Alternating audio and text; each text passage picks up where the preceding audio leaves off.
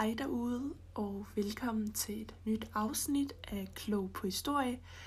I dag der vil jeg gerne give jer en lille rundtur i Romerriget og dens tilblivelse samt det politiske system og strukturen.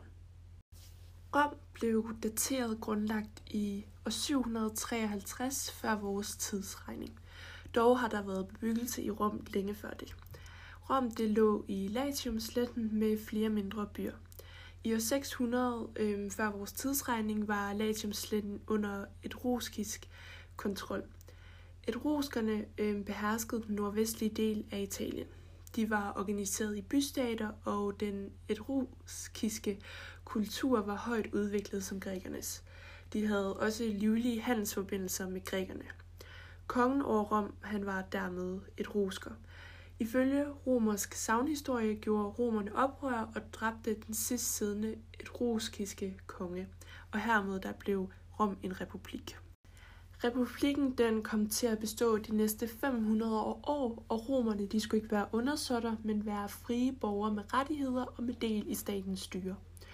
Rom det var et aristokratisk republik, langt mindre demokratisk end Athen. I det første århundrede var den romerske befolkning nemlig opdelt i patricider og plebejer. Patriciderne de var adelige samt store jordbesidder, og de udgjorde altså kun 5-10% af befolkningen. De havde dog eneret til embeder og kontrollerede domstolene. Plebejerne var en social og økonomisk sammensat gruppe, og en del de var altså almindelige bønder, mens en meget mindre del var handlende og håndværkerne. Ægteskab mellem patricider og plebejer det var altså forbudt. Den centrale politiske institution det var senatet.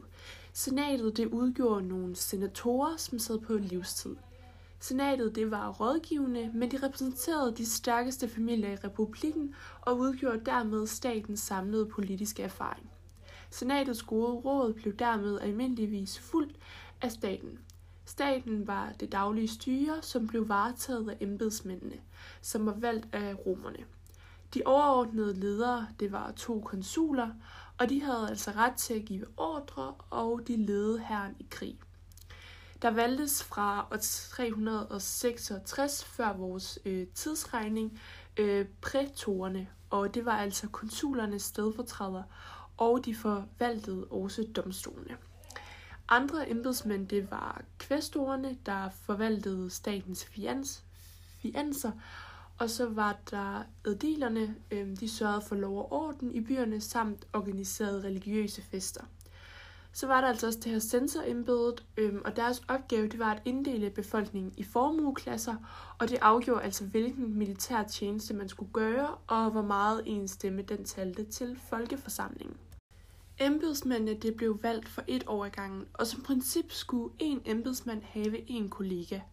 Og hensigten med dette det var at begrænse den enkelte embedsmænd, men også konsulernes magt.